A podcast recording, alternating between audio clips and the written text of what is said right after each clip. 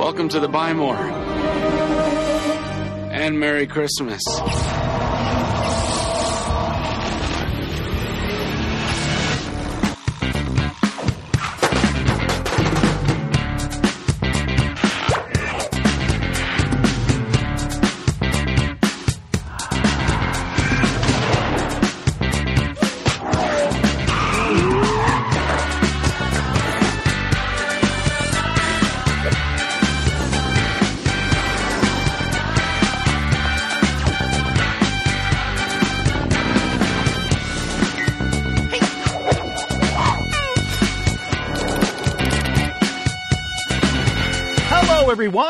Welcome to another Chuck Series Companion. I am your host, the J-Strom, and today we will be talking about Season 2, Episode 11, Chuck versus Santa Claus.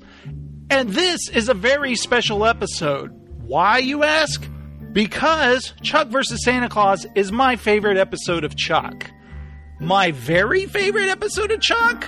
Like the numero uno?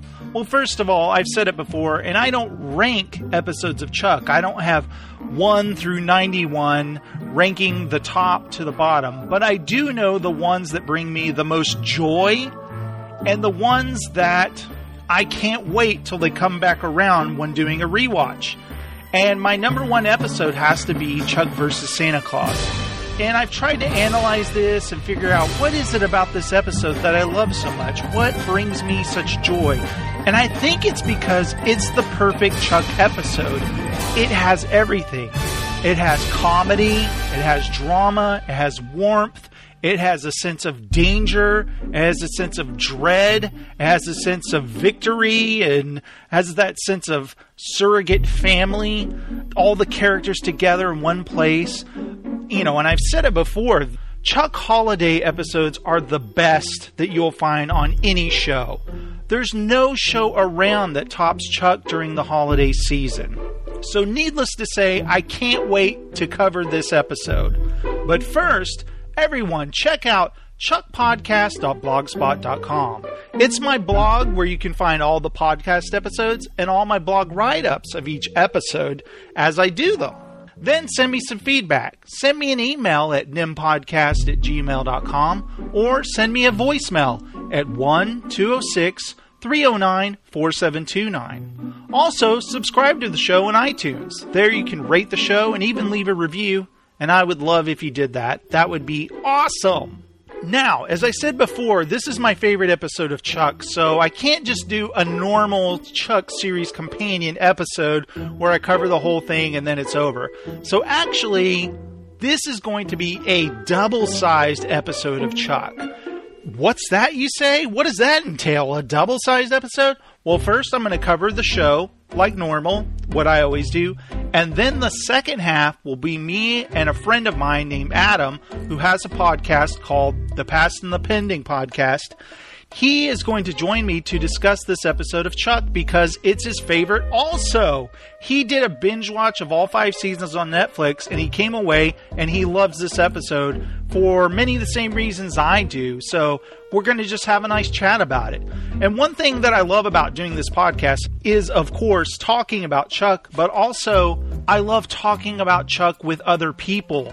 I did that show with Ross, that special episode that you can only find at chuckpodcast.blogspot.com, by the way. Uh, that was a great episode where we talked about the entire series. Now we're going to talk about one episode Chuck versus Santa Claus. So I hope you stick around for that. It's going to be, as Chuck would say, describing Devin, awesome.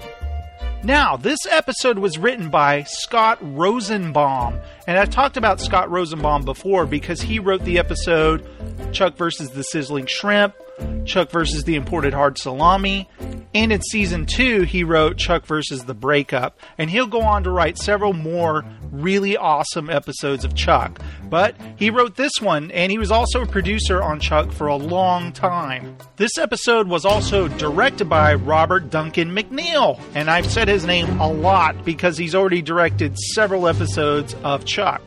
And as I said before, he's a prolific Chuck director.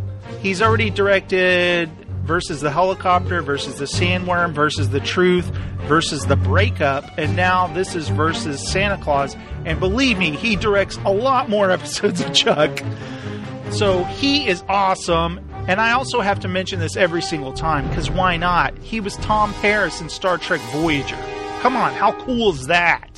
Now, as the episode begins, we hear Jingle Bell Rock by Bobby Helms. And right away, when I hear this song, I know it's a Christmas song that has been around since the 50s, but when I hear this song, all I can think of is the beginning of Lethal Weapon which is an awesome action film starring Danny Glover and Mel Gibson, of course, but it takes place during Christmas, and I would describe it as a Christmas time holiday film.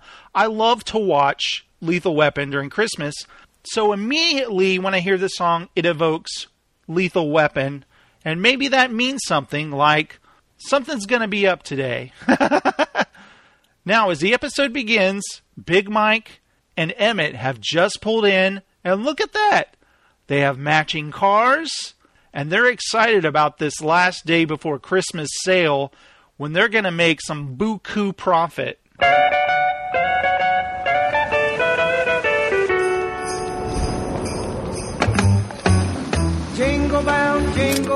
Jingle bell, jingle bell rock. Jingle bells chime in. Sweet wheels. Right back at you, Doug. Love the smell of day before Christmas in the morning. There's just nothing quite like the sweet scent of desperate last minute shoppers in the air. You jack our prices up 10%. 15, you snooze, you lose. You're gonna rob them blind. Merry Christmas. Merry Christmas. Oh, guys, I'm not sure that's really in the holiday spirit, but let's face it, they're here to make profit. Now let's cut over to the Orange Orange where Sarah is preparing for a day at work at the yogurt shop. And she stares at a sign that says Family Holiday Spirit introducing eggnog yogurt, which, by the way, gross. But what she's staring at is the family all enjoying their holiday eggnog.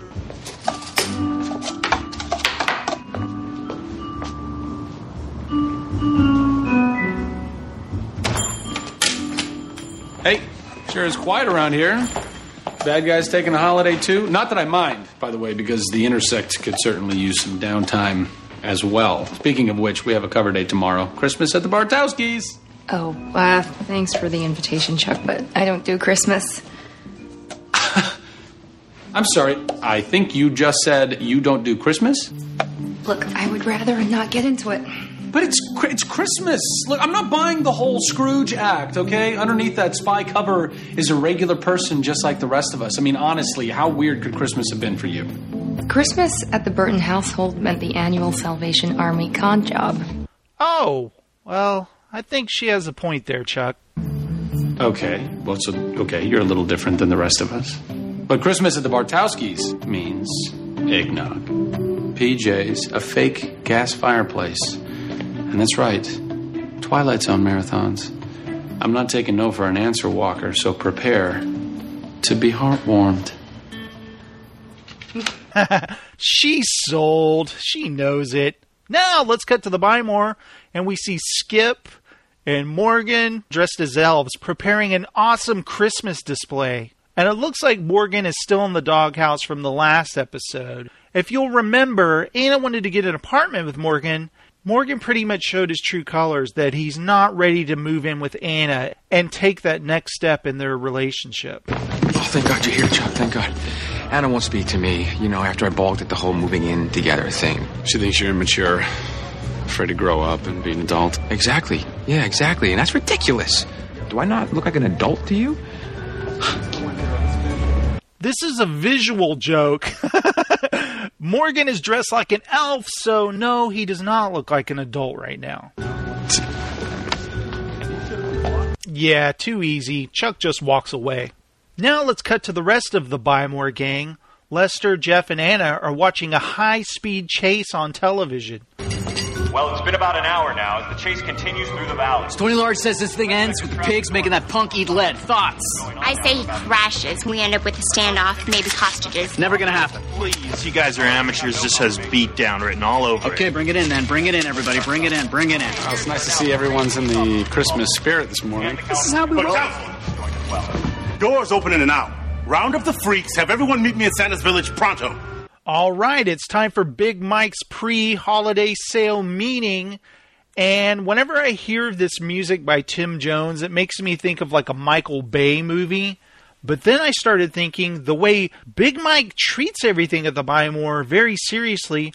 I think Big Mike thinks he's in a Michael Bay movie and he's the star. That's just the theory I'm working on.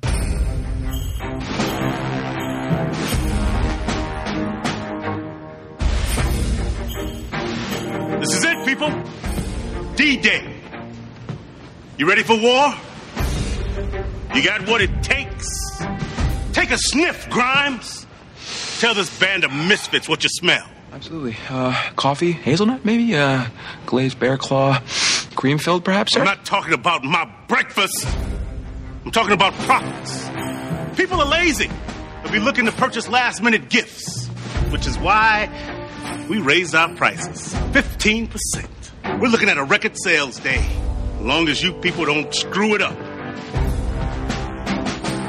So don't. Yikes. You guys hear that? Don't screw it up. Oh, but what's this? Awesome and Ellie are here. Hey, thank you. Hey, what's going on? We uh, we decided we'd beat the rush and uh, take advantage of the friends and family discount. Oh, don't worry about getting me a gift, babe. You already did. I did. Yeah, yeah. I took it upon myself since you never know what to get me. That's great. What'd I get you? Weekend skydiving trip with the boys in Crested Butte. 10,000 foot free fall. Awesome. Santa's Village. Uh, yeah, hey, great. I gotta get back to work. You kids have fun. Great. So uh, my present to my fiance is a ticket to death. Babe, it's completely safe. Besides, I need an adrenaline rush. You know, a sense of danger in my life. What? Now let's cut back to the video wall where the gang is glued to the screens of this high speed chase. Okay, the suspect has just gotten off the 5 freeway and right now is making his way Oh to Burbank. man, the cops look pissed. I'm so winning the pool. Christmas sucks. Action News reporting as police continue their high-speed chase through downtown Burbank. If anything, he appears to be picking up speed in this residential neighborhood. Whoa, that's kind of sounding close by. I can hear it outside the Buy More. Now, folks, we'd like to warn anyone in the area that this is obviously an extremely dangerous situation. Wait a minute. It appears the perpetrator has just turned off Burbank Boulevard into a shopping complex. He's not slowing down. He's not slowing down!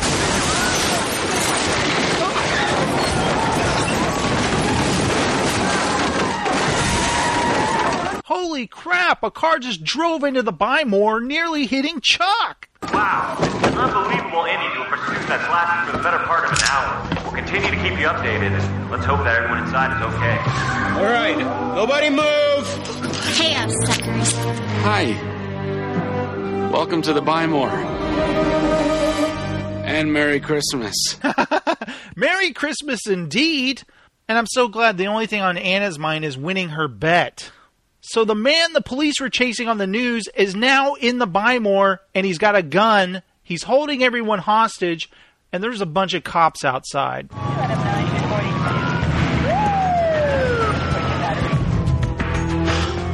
Not good. Not good. Oh boy. Okay, Ned, just calm down. Think, think, think.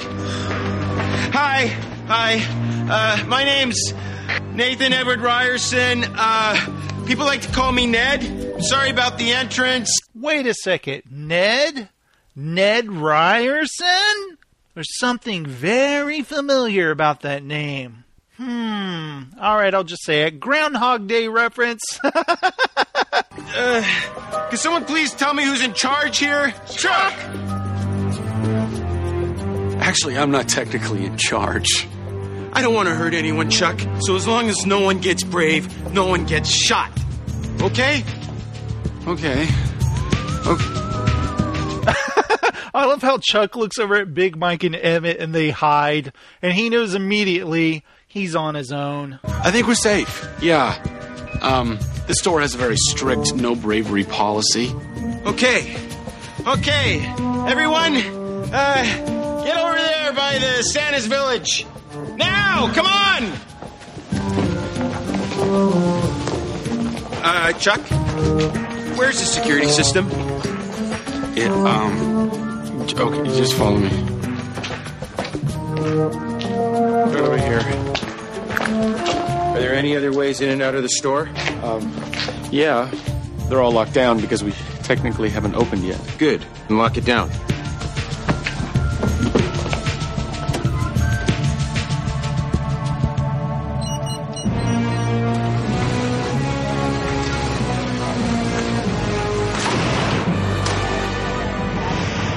As the front gate closes on the Buy More, I get a very die-hardy feeling out of all of this. And it won't be the last die-hardy feeling I get. And it's awesome. Now let's cut down in Castle, and Casey's down there with a bunch of wrapping paper and bows because he's on wrapping detail. And he wants to know what the heck is going on upstairs. What's going on? Great.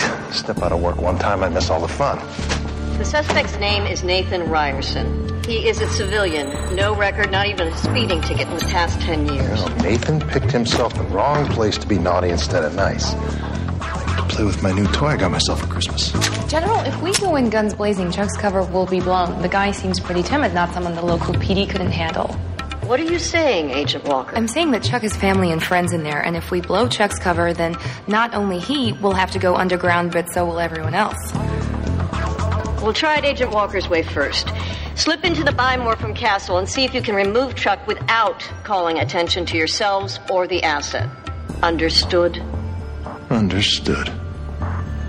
Are you okay, Major? Hmm? Oh, ah. Uh, just paper cuts. I'm on gift wrap station right now, General. It's an electronics store, Major, not Basra. Get it under control. Yeah, Casey, get it under control. Now let's cut outside the Buy More, and even the news trucks have arrived. This is Maureen Mitsubishi, KPFW News, reporting from the Burbank Buy More, where some unlucky employees are spending the day before Christmas with an armed gunman instead of with their loved ones. Who's in charge here? I am, sir. Al Powell, Burbank PD. Whoa, whoa, whoa! What's this? Al Powell? Talk about your Die Hard references. Reginald VelJohnson played Sergeant Al Powell in Die Hard, and now he's here on Chuck. That can only mean one thing Chuck and Die Hard exist in the same universe. Mind blown. Who are you? Lieutenant Mauser, hostage negotiator, LAPD. So what does it look like in there? Well, all indications are everybody is safe. This guy is an amateur. Good news is that my cousin Mike is the store manager. And if I know Mike, he'll have everything under control. Hmm. That's awesome! Al Powell is Big Mike's cousin. How cool is that? And also, we're introduced there to Mauser, who's played by the great Michael Rooker. A veteran of TV and film, he played Merle Dixon in The Walking Dead. He was Daryl's brother. He was most recently Yondu in Guardians of the Galaxy.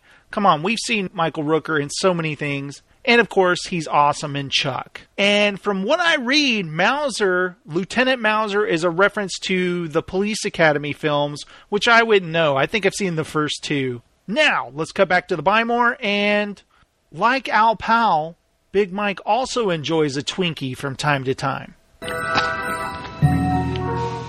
Why today? You know how much money I'm losing?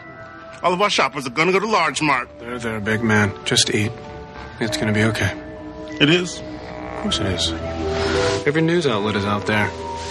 Any publicity is good publicity. Yeah. Besides, my cousin Big Al's a cop.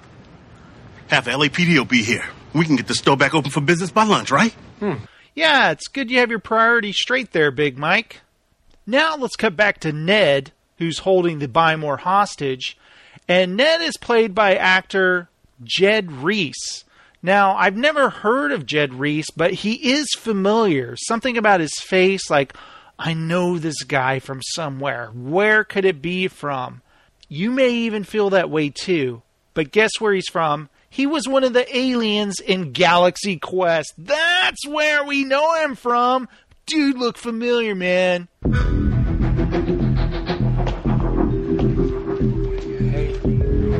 Hey, Ned, it's Chuck. It's a terrible picture of me. Yeah, it really is a terrible picture. Hey, you can put your hands down. You know, the truth is, I'm really not a bad guy once you get to know me. When you're not crashing your car into electronic stores and waving a gun around. Yeah. Look, I know it's no excuse, but I lost my job, man. All I wanted was to get a few gifts for my kids so we could celebrate Christmas. And the next thing you know, I'm the next OJ. What am I going to do, Chuck? Mean, they're going to put me in jail, aren't they? No. No, maybe not. Maybe not. You know, uh, I mean, you haven't hurt anyone yet, right? So maybe if you give up, they'll they'll work out some sort of deal, probation or something. Well, why would they do that? Look, keep this between us, but I know some people. You know, people who could make all this go away as long as you don't do anything stupid. Like who? Yeah, indeed. Who, Chuck? Be careful. Don't say too much. I know Ned seems like a really nice guy. Now let's cut to the break room, and Casey and Sarah have now emerged from Castle.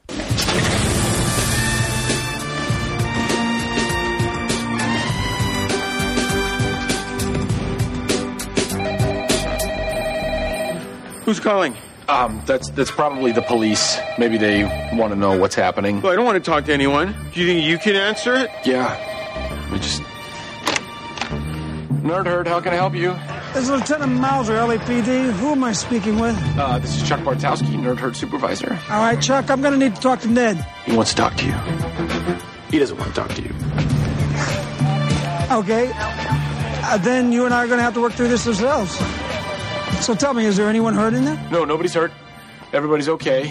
Uh, Ned, uh, is it okay if I call you Ned? Sure, Ned's fine. Okay. Uh, Ned explicitly told me that he wants absolutely no trouble. Tell him to send out a hostage as a sign of good faith. He says that you should send out a hostage as a sign of good faith. Good God! Pick me! Pick me! Pick me! Pick me! Pick me! Pick me! My 86 year old mother is dying of a very rare disease. It's leukoplakia. And she needs me. Her Bobo. Uh, he's not going to really fall for that, is he? Uh, okay, fine. Send him. Oh, thank you! Thank you!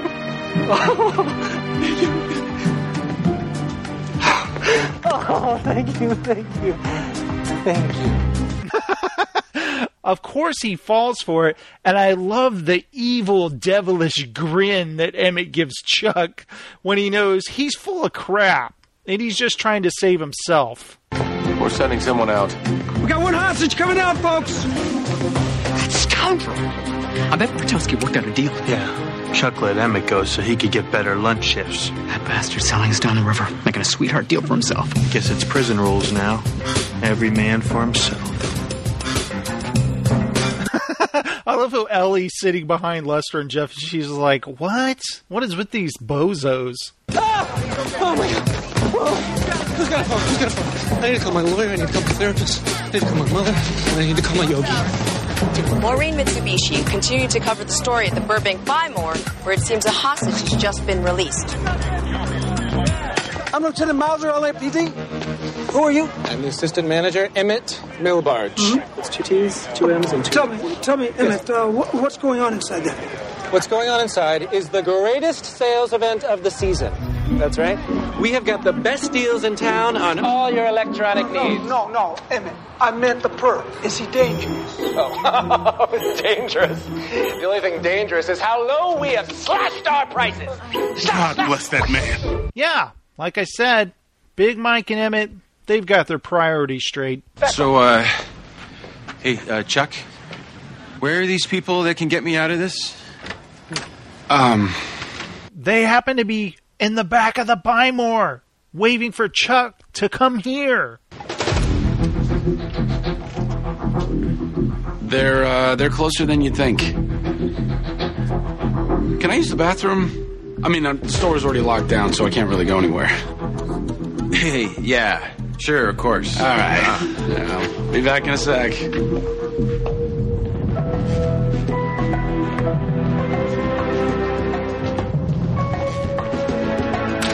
About time the cavalry showed up.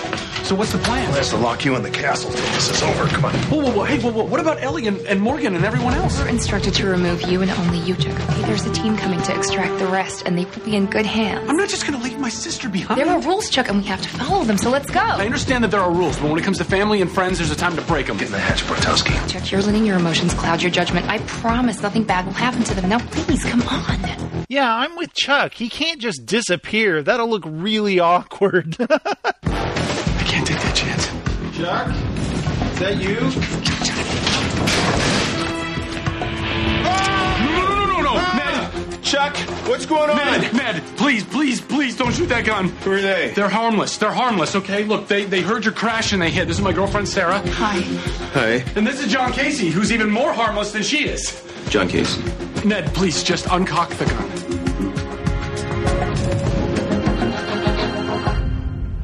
Okay. Uh, how do I do that? Because uh, truth is, I never used one of these before. There's probably a button on it, like a safety or something like that. Just go ahead and, and push. Yeah, exactly. Oh my god, Chuck! Whoa, that can't be good. We have gunfire. I repeat, we hear gunfire. I'm so sorry. I'm so sorry. Are you okay? I didn't mean to shoot you. I promise. We need a SWAT team down here pronto. It's okay, everyone. It was a mistake. An accidental shooting, but Casey is going to be just fine. Idiot. You owe me a toe, Bartowski. Poor Casey. He got his toe shot off. You're gonna be okay, John. A lot of people get by with nine toes. I'm getting by fine with eight. Good lord. I don't want to know how or why. What do you think a toe's worth to Casey? What? Maybe there's a finder's fee. You know, I survived three wars without so much as losing a fingernail before I met you, Bartowski. Look, I'm really sorry about your toe, John, but I had the situation under control. You're the one who scared him. You okay? I'm just scared. I've never been this close to a gun before. Yeah, me neither. You know what? We'll we'll be okay. We just have to stick together. Now let's cut to Awesome, and he's had about enough of this. Casey's lost a toe. The guy looks like a twerp. And Awesome, he has a plan. Big Mike Morgan. Jeff Lester, come here. Get over. I don't know about you guys, but I've had enough. This guy's dangerous. We need to take him out before anyone else gets hurt. He's right. The store closes at midnight. We got lots of merchandise to move. Fellas, I don't know, man. Time to be a man, Morgan. Yeah, you know what? I'll do it. I'm in. I'm in. So am I. Wait, hold on. Wait, wait, wait, wait. This, this is a very, very bad idea, okay? Ned shot Casey on accident. He's not trying to hurt anybody. We need to let the police handle this. Chuck's right. Let the cops handle this. I know you guys work here to buy more, but I'm a doctor. Okay? I take risks every day. This is a matter of life or death. Someone needs to man up and take action. Someone needs to be a hero. No, they don't, Devin. Being a hero is being alive to take care of your friends and family. Well, it looks like that plan got shut down. Chuck? Chuck! They keep calling. You better answer it. Yeah, coming, coming right now. Don't do anything. Do nothing. I will be right back. Hey, hey, I, uh, I feel terrible about shooting your friend's toe off. No, no, no, no. That's okay. Sometimes I feel like shooting him myself. This is Chuck. Okay, okay, talk to me, Chuck. We heard gunfire. What's going on in there? Everything's under control. Everything is, is just fine. There was an accidental shot fired, and someone lost the majority of their toe. But besides that, everything's okay. I love Casey's grunt. Put him on the phone. I want to talk to him now. He wants to talk to you. Huh? Well, ask him what he wants. I want to know what his demands are. He wants to know what your demands are. Well, I don't know. Uh, I have to think about it. Can you go back in like five minutes? Yeah, yeah.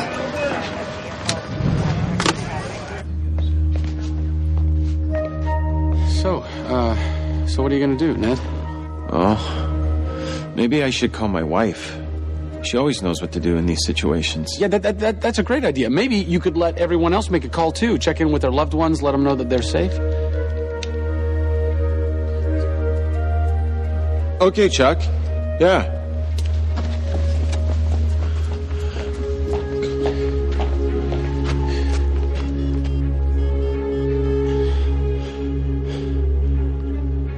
Hi, honey. It's me. Uh, well, I'm okay. Look, uh, I know this is gonna sound bad. And we hear the song I'll Be Home for Christmas by Bing Crosby as everyone calls their loved ones. Hey, Mom and Dad. Hi, guys. Yeah, everything's awesome. Well, not really, but we'll be okay.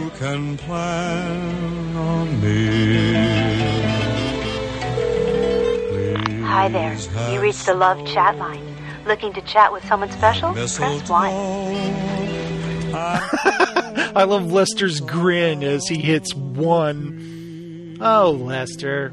Lompoc Correctional Institute. Yes, I'd like to speak to prisoner 27318. AKA Mom. Jeff's calling his mom in prison. Christmas Eve will find me. Hey, baby. Save your breath, Morgan. Wow, even a hostage situation won't get Anna to talk to Morgan. That's pretty bad.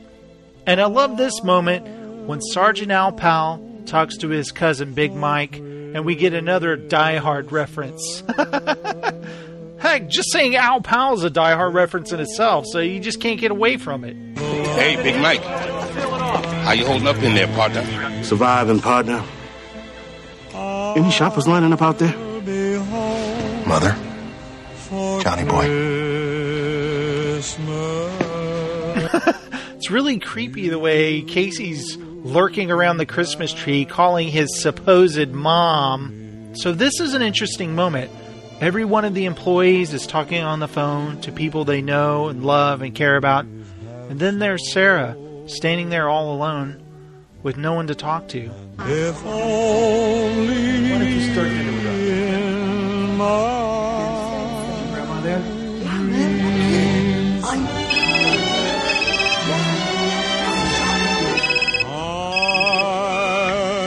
Hi, Chuck. Where are you? DVDs. I'm in the romantic comedy section, although for irony's sake, I suppose I should probably be in hostage thrillers.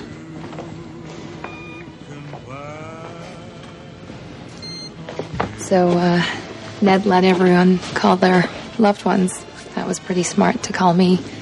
Protect our cover. Yeah, well, you are my girlfriend.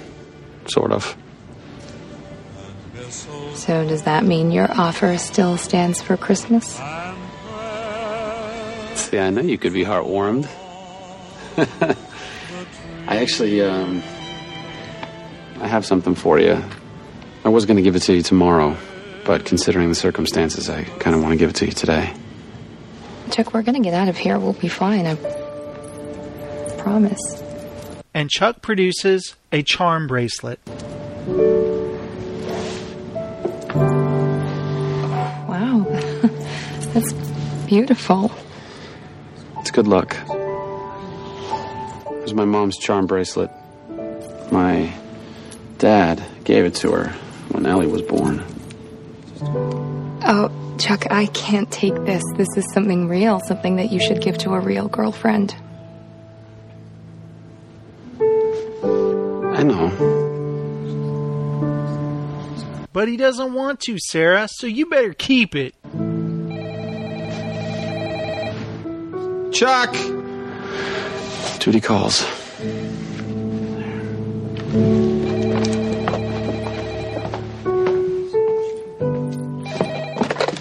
Hey, this is Chuck. Chuck, what does he want? It's Lieutenant Mauser. He wants to know what you want. I want to go home and spend Christmas with my family. Well, so does everyone else, Ned.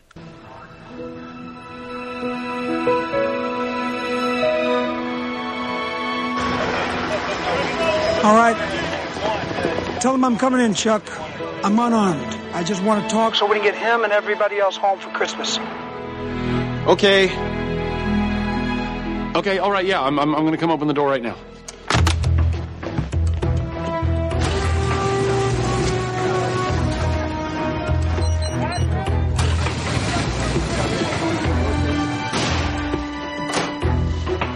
I'm completely unarmed, Ned.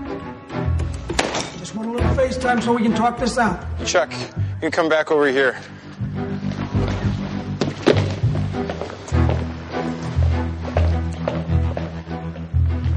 Okay. I, don't want to go to jail. It's okay. We're gonna work on that. But in the meantime, what do you say you and I uh, make a trade, okay? Me for two of your hostages. It'd make a lot of people out there feel a whole lot easier. Yeah. In here, too.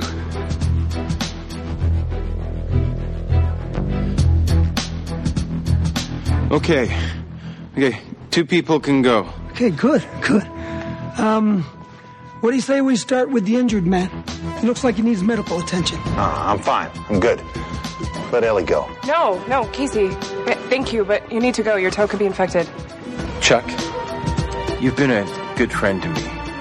So I'm going to return the favor. I'm going to let your girlfriend go. No!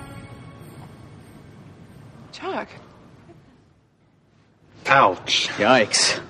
Could be a cold Christmas with the Bartowskis. Oh, no, he didn't. God, I love that moment. Oh God, I love it. It's one of my favorite moments.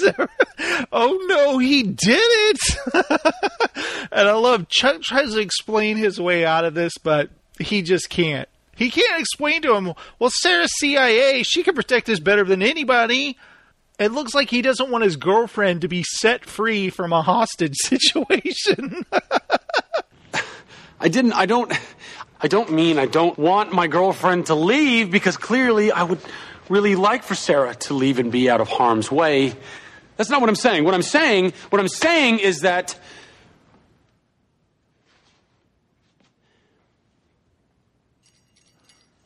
I'm not your only friend here, Ned. You've endeared yourself into the hearts of everyone here. I think we're all friends. This is a we're a family. We've gone through a lot, haven't we? So we should all leave. Why don't we all leave together? No, just those two. Okay. Our team just arrived. Don't do anything stupid. Maybe the rest of us can get out of here without losing an appendage. Uh, Chuck, it's okay. Trust me, I'll never let anyone hurt you. Okay. Trust her, Chuck. So, Casey and Sarah are let go, but luckily Officer Mauser is still there to protect everyone, right? Good to finally meet you face to face, Chuck. Yeah. Did a hell of a job. Pretty impressive for a retail jockey. I just want all this over as soon as possible. Well, so do I, Chuck. So do I. Wait, what's this? Chuck looks down at Mauser's watch, and oh no, this can't be happening. He flashes on it.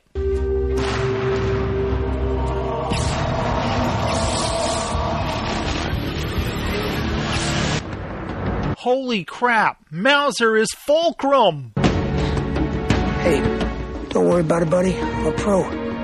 Everything's gonna be just fine. Okay?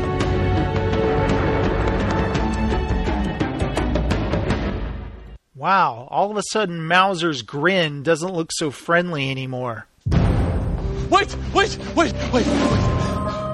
Chuck, look, you did a good job, but I'll take it from here, okay? Yeah, but but you, you know what? Um, Ned is really uptight, so maybe maybe I should go over there and talk to him and tell him that you're taking over, kind of put him at ease so he doesn't get upset.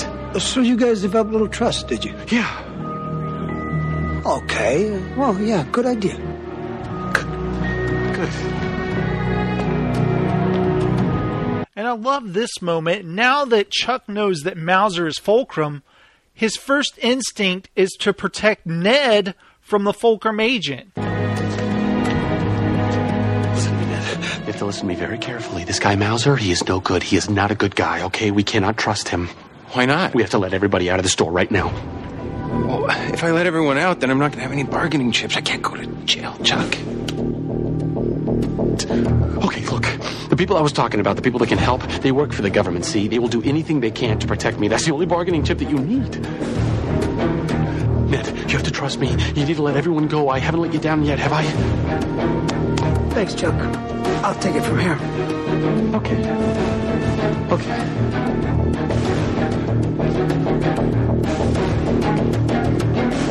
Well, then, it's time the rubber hits the road. What do you say we make a deal? Chuck is just praying that Ned does not make a deal with this Fulcrum agent. Meanwhile, outside, Sarah and Casey are frustrated that they can't be there to protect Chuck.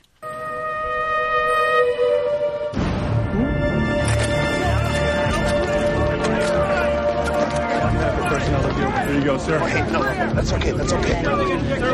You need medical attention, Major. No, I'm fine. Let's end this. How's it looking there? Better. Ned seemed to calm down after he talked to his wife. Yeah. Where is she? I mean, you didn't bring her down here. Wife? What wife? There's no record of Ned being married. Wait, what? What the hell's going on here? He's right. There's no record of him being married. We saw him make a call. Trace it. See if we can find out who he was speaking to. Devon's been patient enough and he's had enough of this Ned guy. He still has it in his head that he can save the day. Look, boys, this guy is tired and frazzled. I said we take him out. Anyone else play ball in college? Play some linebacker. I did not. I played a lot of Madden on the PlayStation 3. Does that count? Be bold, Morgan. All right, I'm in. All right. Now listen up. It's called the picket fence. Big Mike and I'll be the flanks.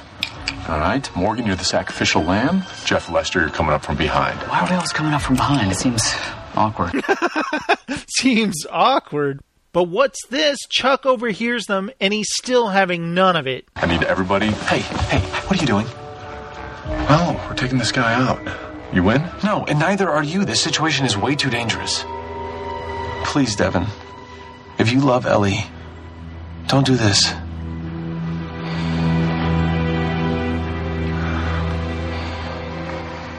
Okay, Chuck, you win. Chuck, can I talk to you a minute? Remember, don't be awesome. Is that even possible, Chuck? Well, Chuck, looks like Ned and I have worked the whole thing out. That's great. That's great. I'll just go tell everybody that we can leave. No, no, no, no. Not just yet, but soon. First, you and I need to work something out on our own. I don't understand. You see, Fulcrum knows John Casey's NSA. Person he calls in the Weimar right now. The uh, young girl CIA. Oh my god. Chuck. We've lost enough agents to these two. We knew they were here protecting someone, we just didn't know who. So we caused a little ruckus, and then inside, see who they would rush to protect. Turns out, they're protecting you. I have no idea what you're talking about, Lieutenant. Do you see uh, that over there? I'd hate to see him shoot your pretty little sister if you thought you were not cooperating with me. Wow, all of a sudden Ned doesn't seem all awkward and conflicted anymore. He seems like a ruthless, cold blooded killing machine. He was in with Mauser the whole time. Holy crap. Look, I'm, I'm, I'm just an analyst. Okay, please don't hurt anyone. Chuck, you're way more than just an analyst. We did a background check on you. Turns out you were college roommates with Bryce Larkin. The same Bryce Larkin that stole the intersect from us. Bryce Larkin is dead. And I'm done negotiating. Wait. Wait, wait, wait, wait, wait. Stop him, stop him. Please stop him. What do you want? I want to know where Bryce Larkin and the intersect are. And if I think you're lying even a little bit, your sister dies. Where's Bryce Larkin?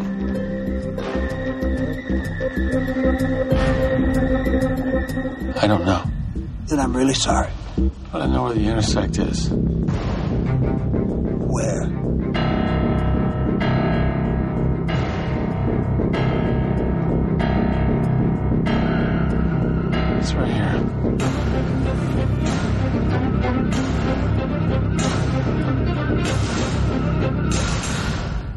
Whoa. Chuck just revealed that he is indeed the intersect. All right, Chuck, this is how it's going to play out. Ned's going to release another hostage. You. Then you and I are going to go out and get into an ambulance, which will take you to a secure Fulcrum facility where you'll stay.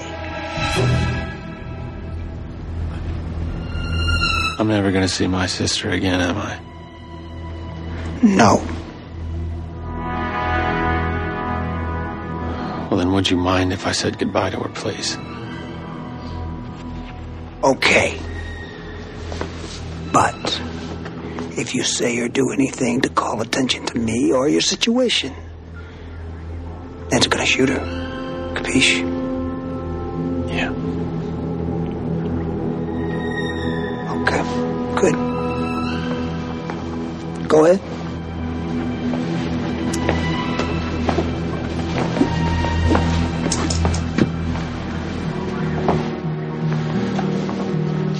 They're letting me go. Oh, thank God. Goodbye, Ellie. You know how much I love you, right? Hey, hey, cheer up. It'll be okay. You're acting like you're never going to see me again. It's okay. Chuck doesn't think he is Ellie. He's going away with this Fulcrum bad guy, and who knows what they're going to do to him there. This is his only chance. He's got to tell Devon this is a time to be awesome. See you in a bit, Chuck. Listen, there's a time to be brave and a time to be timid. This is a time to be brave. Do it. Right on, bro. Sir! Sir, over here! Can we get a statement,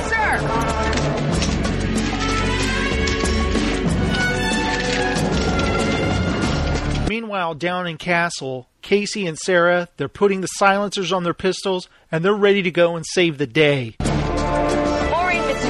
Maureen Mitsubishi back at the Buy More, where apparently another hostage has just been released. We're not sure of his identity, but he does appear to be unharmed. Fulcrum's got Chuck. Everybody ready? Yeah. Hands in. Great. I love this moment. And I love the Tim Jones music also. It's Buy More meets the Nutcracker. and it's awesome. As the gang, they circle Ned and they're going to try to take him out. I hope they're not doing anything risky. Morgan's with them. Trust me, you've got nothing to worry about.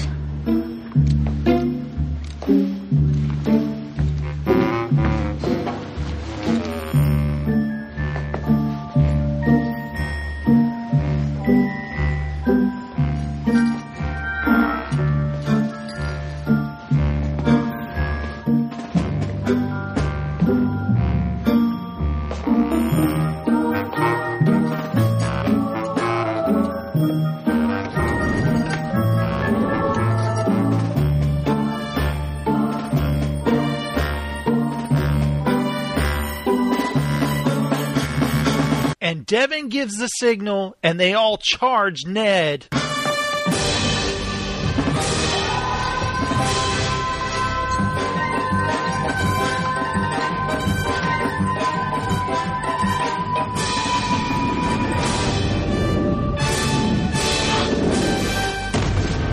Whoa! Ned just gave a roundhouse kick to Lester. and he's down. Cut to the orange orange, and Chuck is hidden away in an ambulance with Mauser, and Sarah's not going to let him get away with Chuck. They're getting away with Chuck.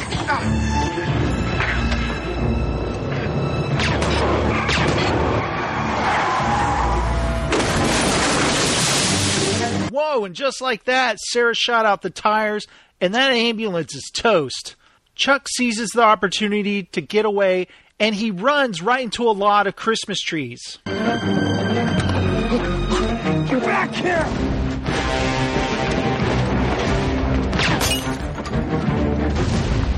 Cut back to the Buy More, and Lester is out cold, and Ned seems as cocky as ever.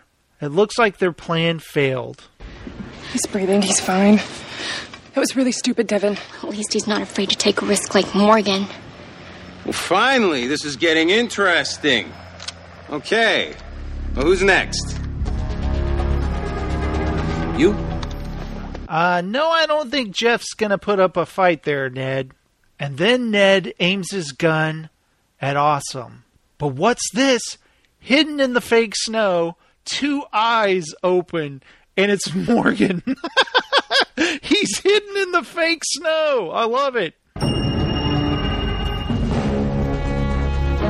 Which I'm pretty sure is a Rambo reference. Do you guys remember when Rambo hid in the mud? And everyone wondered, how did he get himself completely covered in mud like that? But Morgan hops up, he grabs the snowblower, and he unleashes on Ned. Awesome.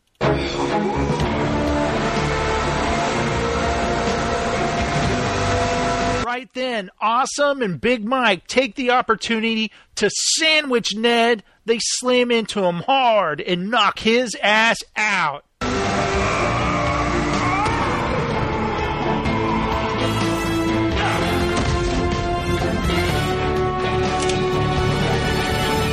Anna, did you see that?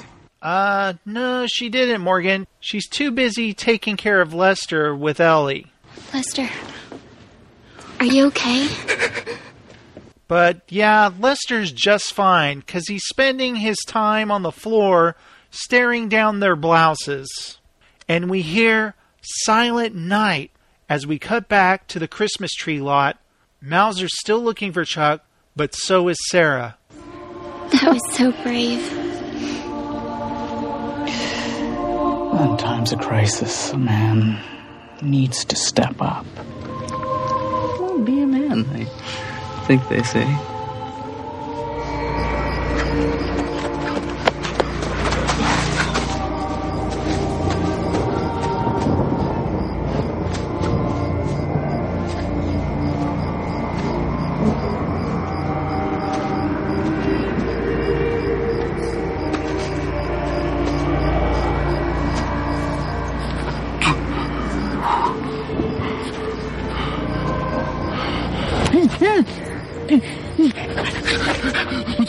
Fulcrum, so's Ned. It was all a setup. I know. Everyone in the store is still in danger. Our team is moving in on them right now. They'll be fine. Now I need you to run back as fast as you can to the castle. I can't leave you alone with this guy. Chuck, your safety is more important than mine. Now leave and don't turn back. Go.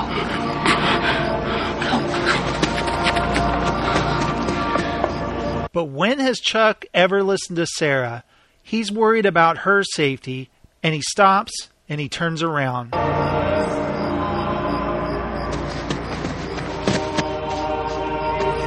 And finally, Mauser finds Sarah, and a fight ensues.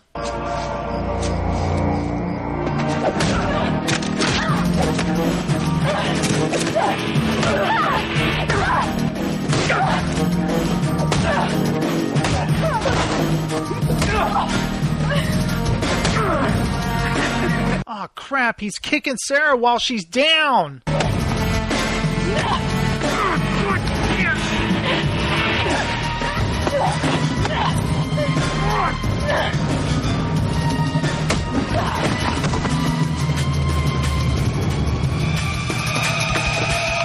Nice. Sarah got the drop on him, and now she's got her gun on him.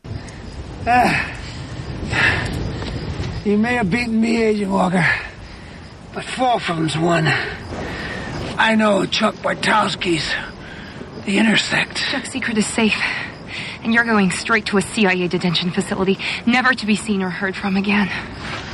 Well, you go right ahead, Agent Walker. Arrest me. But say goodbye to Chuck. You see, I'm not like those other Fulcrum agents. They'll do whatever it takes to find me. And when they do, every Fulcrum agent we have is gonna know Chuck's the Intersect. It's gonna be the end of his pathetic existence. Then Chuck creeps up from behind the trees and he sees Mauser now surrendering to Sarah. And he didn't hear a word before that. So take me in, Agent Walker. I'm ready to go.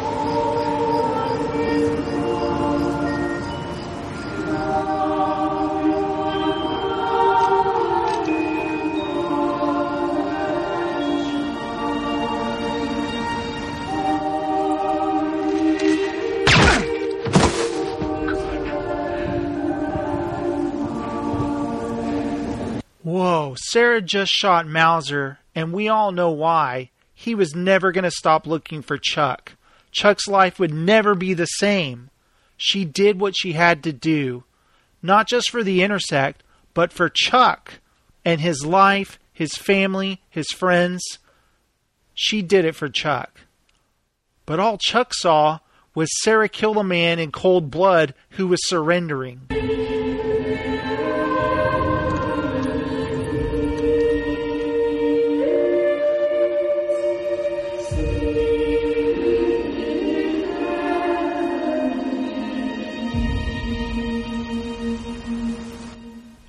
Now let's cut back to the Buy More, and the day has been saved. Well, it is nighttime, and there's a bunch of cops and ambulances there and news reporters. But come on, guys, we got Jingle Bell Rock again, and everything is great. Well, except for that part where Chuck saw Sarah murder somebody, so he thinks. I love how we see all the Buy More employees. They've got mistletoes. They're all thankful, hugging, and kissing. It's great.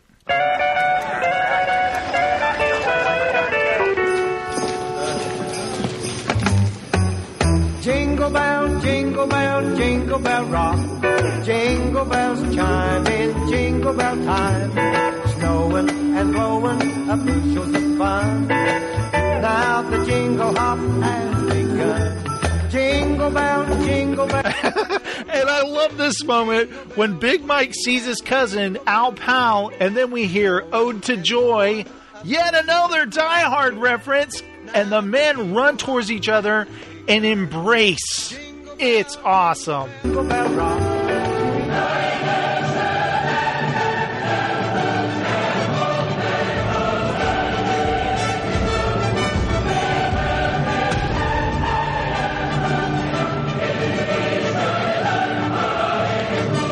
How you doing? Okay, I thought I was about to lose you there for a minute. it was hell, but I survived. Hey, you hungry? I could eat. And the men are off to, no doubt, an epic meal. And we hear the song Christmas and Me Are Through by Your Vegas. Santa Claus, Santa Claus, there's no Christmas here anymore 'cause she's Ellie, I thought you'd like to know that I canceled my skydiving trip. Are you sure? I thought you needed more excitement. I've had all the excitement I need, honey. Wonder where the time goes, dressing in the same clothes. Funny how the turkey takes for lunches from the microwave. Thanks. For what? Staying with me. I would have been alone tonight. Me too. Ah, and Lester goes in for the kiss on Anna. Santa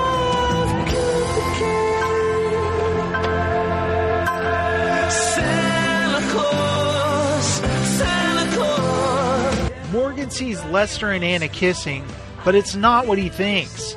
The same way Chuck saw what he thinks he saw, but he's totally wrong. There's no Christmas anymore. Put the bells away. Through the sleigh.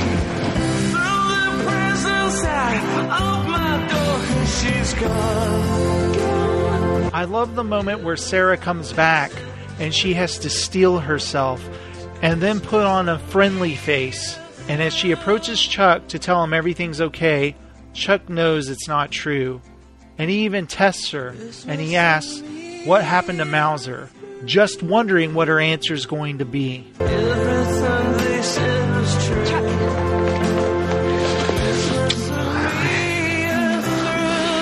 It's okay. You're safe. I got the Fulcrum agent. What happened to him? I arrested him. Casey's taking him to a secure facility as we speak. It's okay. He's gonna go to jail. He'll never bother you again. Wow. And Chuck knows she just lied to his face. He doesn't know what to think anymore. Merry Christmas, guys. Merry Christmas. Merry Christmas. Merry Christmas, Chuck. That's not going to be one we're going to forget soon, huh? Uh, yeah, indeed not, Ellie. And Chuck watches Ellie admire the bracelet now on Sarah's wrist. And Chuck finds himself wondering is Sarah the person he thought she was? Oh, that looks fantastic on you. Thank you. I'm so glad you got it. Me too.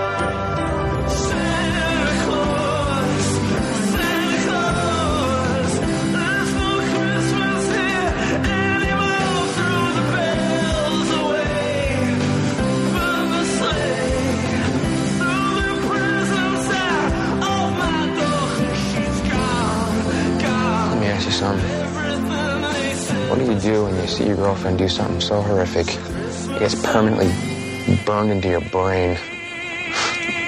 I don't know, buddy. But I know exactly what you mean.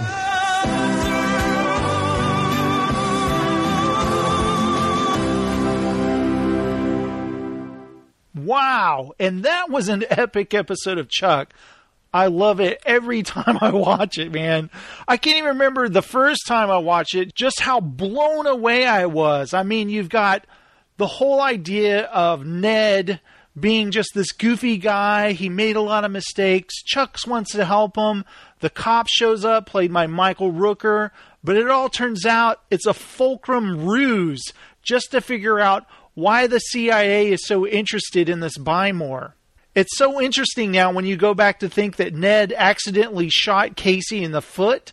He didn't do that on accident. He did it on purpose to get Casey out of the building. Then they got Sarah out of the building so they could take Chuck. It was a brilliant plan, actually, but they didn't count on how far Sarah would go to protect Chuck. There's that great moment where Chuck gives Sarah the bracelet that used to be his mother's.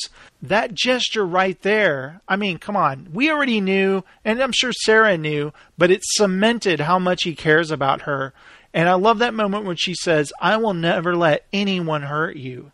Now, we just have to deal with the fact that Chuck believes Sarah just murdered someone in cold blood, but come on, Chuck, it was Mauser. That guy was a jerk. He would threaten to kill your sister. I'm hoping Chuck gets over it fast. the best thing about this episode, this Christmas episode, is the Die Hard references, which is one of the greatest action movies ever made. Come on. But it's like a love letter to Die Hard, and that's why I love it. Not only that, the whole cast is together in one location. It just pops, man. This episode sings. I love it. I cannot praise it anymore. It's just fantastic. And I hope you guys love it just as much as I do. Thank you guys so much for listening to this episode of the Chuck Series Companion. Now, I will remind you to go to chuckpodcast.blogspot.com. There you will find links to all the previous episodes of the Chuck Series Companion and all of my write ups of each episode. I give my thoughts, links to the songs, links to other recaps. You can also send me some feedback. Send it to nimpodcast at gmail.com. Also, send me a voicemail at 1 206 309 4729. Don't forget to go to iTunes, subscribe to the show, and if you haven't yet, rate the show and review it on iTunes. That would be awesome, and I'd highly appreciate it. Thank you guys so much for listening. Don't turn this off! There's still a second half of the show where I discuss with Adam from the Past and the Pending podcast this episode of Chuck, Chuck versus Santa. So what are you guys waiting for? Listen to the second half of the show and I'll see you next time! Yikes. Gonna be a cold Christmas with the Bartowskis. Now this is podcast. Casting. Chuck? Chuck. Chuck, Chuck. Chuck. Chuck. Chuck. Chuck. Chuck. Chuck. Chuck. Chuck. Chuck the Chuck. Chuck. Chuck. Bartowski. Chuck. Chuck. Chuck. Chuck. Chuck. Chuck. Chuck. Chuck. Chuck. Chuck. Chuck, chuck, chuck. Chuck. Chuck. Chuck chuck. Chuck. Here at Buy More, we believe a healthy employee is a happy employee.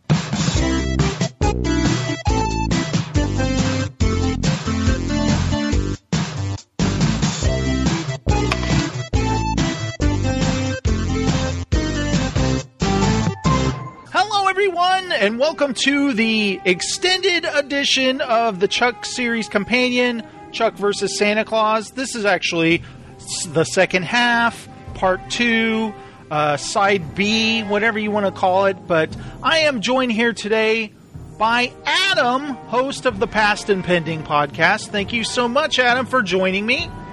Thank you so much for inviting me, sir. It's always an honor to join you on in the, uh, any podcast you uh, you make. Well, thank you so much. And first of all, I want to say, uh, you not too long ago, I don't know if it's been a year or so, but you, I could say recently completed all five seasons of Chuck.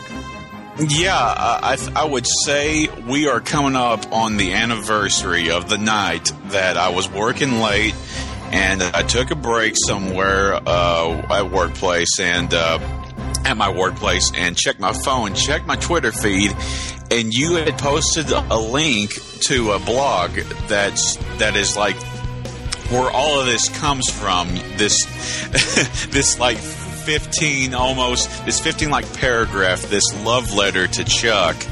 Uh, which in which you know you it's very spoiler free, but you go into detail about uh, your history with the show and what it meant to you, and also uh, as a big reminder, hey, the entire series is on Netflix, so uh, here are the reasons I love it, and uh, you should check it out. And your enthusiasm was so uh, was so uh, impressive that, uh, of course, I checked it out.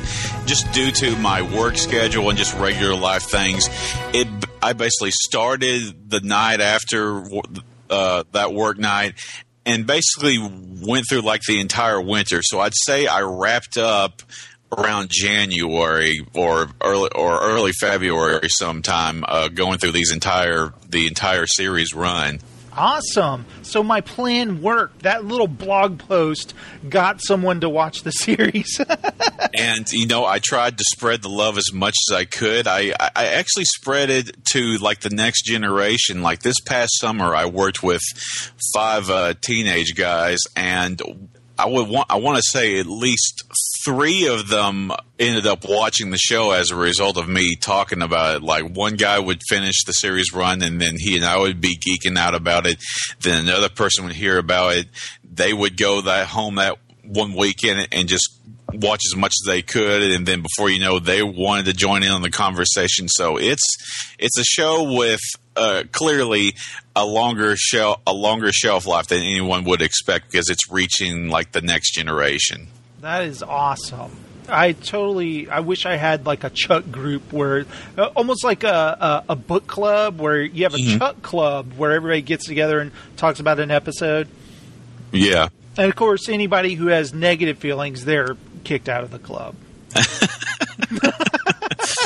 no, I'm kidding, of course.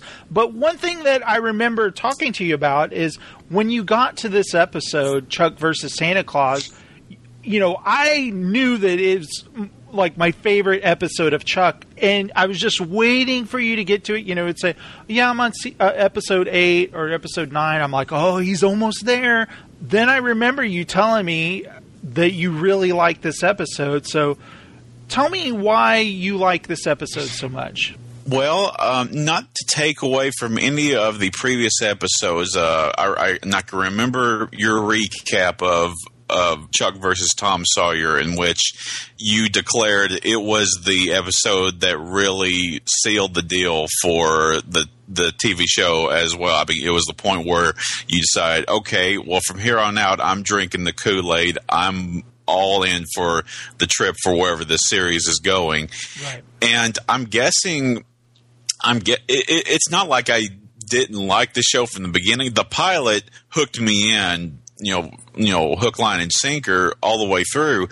But I want to say that Chuck versus the Santa Claus is in a lot of ways the quintessential Chuck episode because it contains a lot of elements that y- you could say like it's the best representative episode of the series uh, for a variety of reasons. Uh, it's got um, uh, well, I mean, aside from the the homage to uh, Die Hard, of which I'm a big fan, and I know you are uh, as well. Yeah we got we got certain things like we spent a lot of time, basically pretty much all the time at the Buy More, and you know more time at the Buy More is always a good thing in a Chuck episode. yeah. And uh, you get, of course, the emphasis on on all the the friendship and the family unit and the importance of loved ones. Uh, it's it's a holiday themed episode, and we both know Chuck does holiday themed episodes, you know, better than arguably anyone else. Absolutely. And uh, and I guess another thing, and it's something that I appreciate. I, have watched the episode twice in the past week in anticipation for us discussing this. It also has like this uh, this level of of poignancy, uh, especially like near the end. It, it, Chuck was always kind of a lighthearted uh, TV show, but it had to take its uh, villains, its its threats seriously to a degree. Otherwise, you would never be able to take the spy stuff seriously if the threat wasn't credible. And there's a moment near you know at the end of this episode where it's it's very it's very moving, not just in uh, what what Sarah has to do, but in the way that Chuck takes it, and that's something that I actually like. I actually like, uh, you know, a, a, tale of heroism, especially when it, it can address the uh, whatever cost or sacrifice that had to be made in order for victory to be obtained. So, while there's a part of me that's kind of slightly bummed that the that the episode doesn't end all happy, like I thought we were going to end it in the Bartowski household with everyone watching uh, Twilight episodes, but uh, really it it ends in a very uh, satisfying way. So it's it, it's a it's a little bit of everything that I love about Chuck. I guess is the short way of uh, answering that. You know what's funny is no matter how many times I see this episode, and I know it's like my favorite episode, I always forget that it ends on such a down note. And when it, it comes up again, I'm like, oh yeah, it does end this way.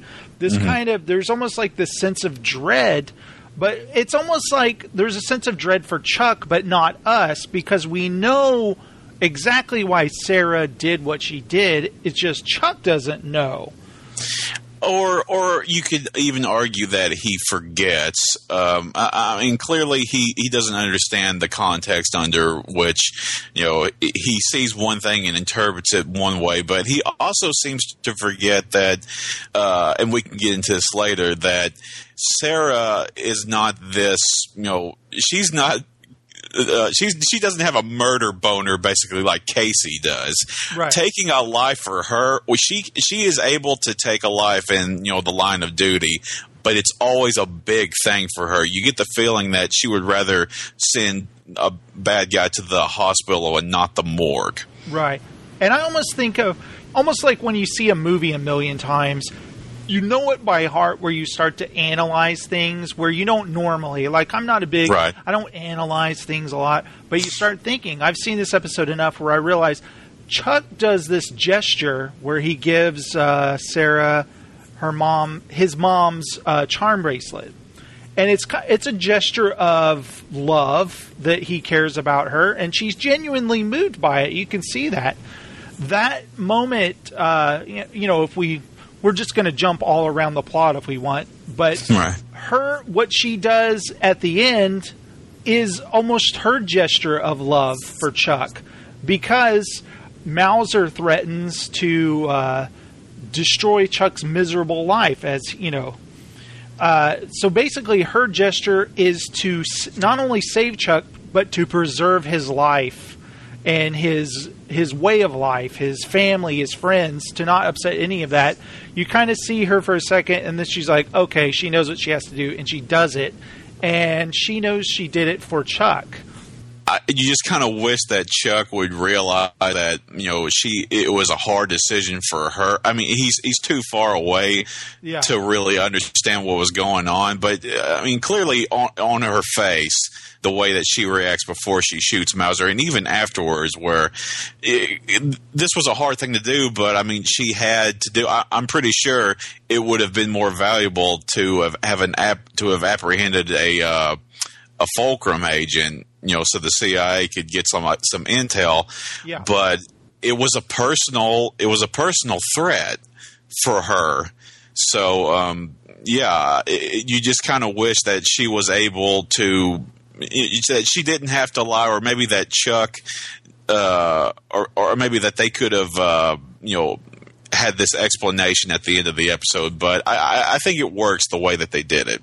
Yeah, what do you think about when Chuck says, "So what happened to him?" And she's like, "I arrested him, and he's in a secure facility, on his way to a secure facility." And you see his face, like, "Whoa, she just lied to me," you know. Um, I I think she lied to him, of course, to again protect him. He doesn't need to know that she killed him, right? He doesn't need to know that. Well, for all all she knows, he did exactly what she asked him to do, which Yeah, was run away. So uh, to her, it, it's it's obviously you're familiar with you know the the idea of like the necessary lie. You know, sometimes we tell the, in order to keep things on like an even keel or so. Yeah. But uh, yeah, clearly it kind of bugs him.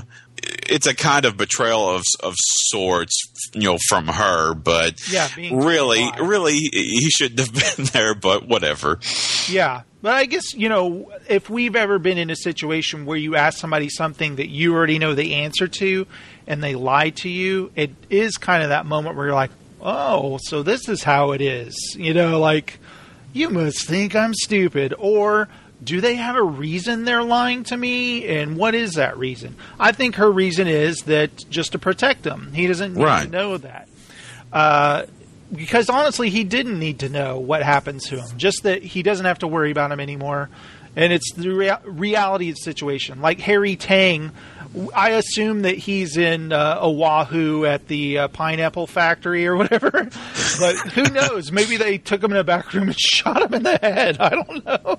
Yeah, and it's a testament to Chuck's, uh, you know, unwillingness to really see anyone killed or so. But I mean, Mauser threatened the life of his sister. Yeah, I mean, early in the episode, you would think that he maybe, maybe he, i- i- on some level, he wouldn't have had a problem with someone who was just willing to get it at his family just to get to him.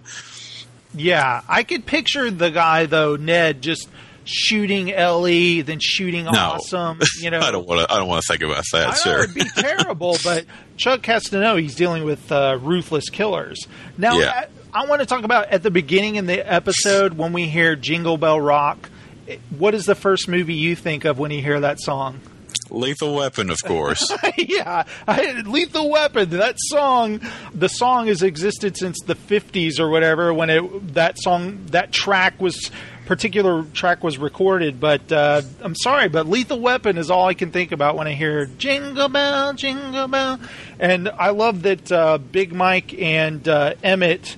They're all ready to jack the prices up to have a great sales day. Yeah, they have like a synchronized pulling into the parking lot, getting out of their car, grabbing their coffee, smelling the morning air, and then basically turn to each other and say, "Yeah, it's a great day." It's all about sales. yep. Doesn't it look like working at the Buy More is just like a fun job? It does. They really. I, I'm not, and not having spent a whole lot of time in retail. I mean, I, I've worked at grocery stores, but uh, never would have went that far into it with like the Christmas decorations. But the buy more gets into it rather heavily. I would say. You know, it's funny is when you know I've talked a lot on the uh, other podcast about working uh, retail at a frame shop. Yeah. But the frame shop was part of a craft store where the entire center aisle was the Christmas aisle during the holidays. So I'm very familiar with the watching the Christmas aisle and straightening and all that stuff. We'd stay for like two hours when the store closed just to straighten that Christmas aisle, and it was insane.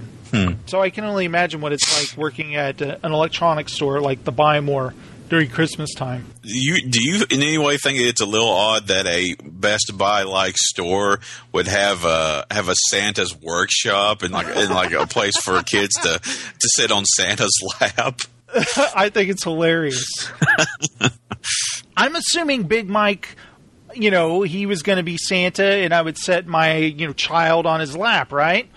One would think. And, and I'm wondering if you've if you've brought it up earlier in your recap that on these close up shots you can see that his cheeks and his nose are painted a little red. Yeah, yeah, he's got the rosy cheeks. it starts out so innocently with them all getting ready for the day. And just on the news is this high speed chase. And how many of us have watched a high speed chase on television and you're sucked in? You can't stop watching it, like wondering what's going to happen. especially if it's a local news story. Uh, yeah, I, I, I'm pretty sure we've all been in that situation. And I love that, you know, they're wagering on it. Like, is it going to be gruesome death or, you know, what are we going to see? And the fact that it winds up there, crashing into the store, I think is, you know, after I'm trying to go back to the first time I saw it, you know, where I obviously didn't know what was going to happen. That was pretty shocking and a pretty awesome twist that it winds up right there in the Buy More. Yeah, I mean the the the little moment leading up to the car crashing, you can. It, it's actually incredibly. It, it, it's very well edited. Like you can kind of, uh, you know, you can hear like the sirens from the TV, and then it sort of blends into like the background area, and everyone in the store kind of notices it.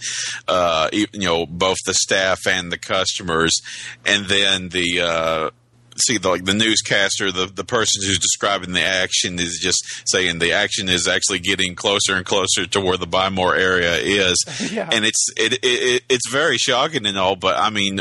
Uh, what looking back on it, it's it's actually very well edited in the way that it, it transitions from something that is seems to be far away and has nothing to do with them, and then all of a sudden, bam! It just comes right into their area.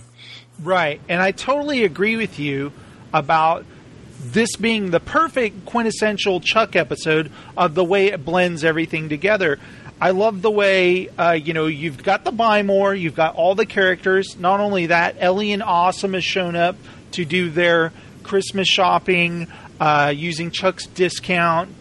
and hopefully he's like, uh, yeah, they jacked it up 15%. you know, hopefully the discount helps with that.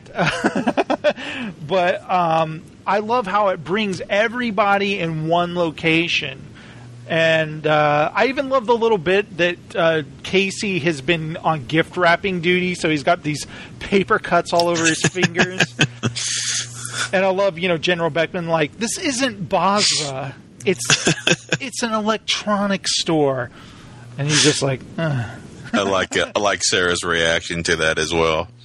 yeah, she's Where it, she doesn't laugh or anything, but she she just smirks and looks off to the side. I think any moment where Casey shows a little bit of humanity is awesome.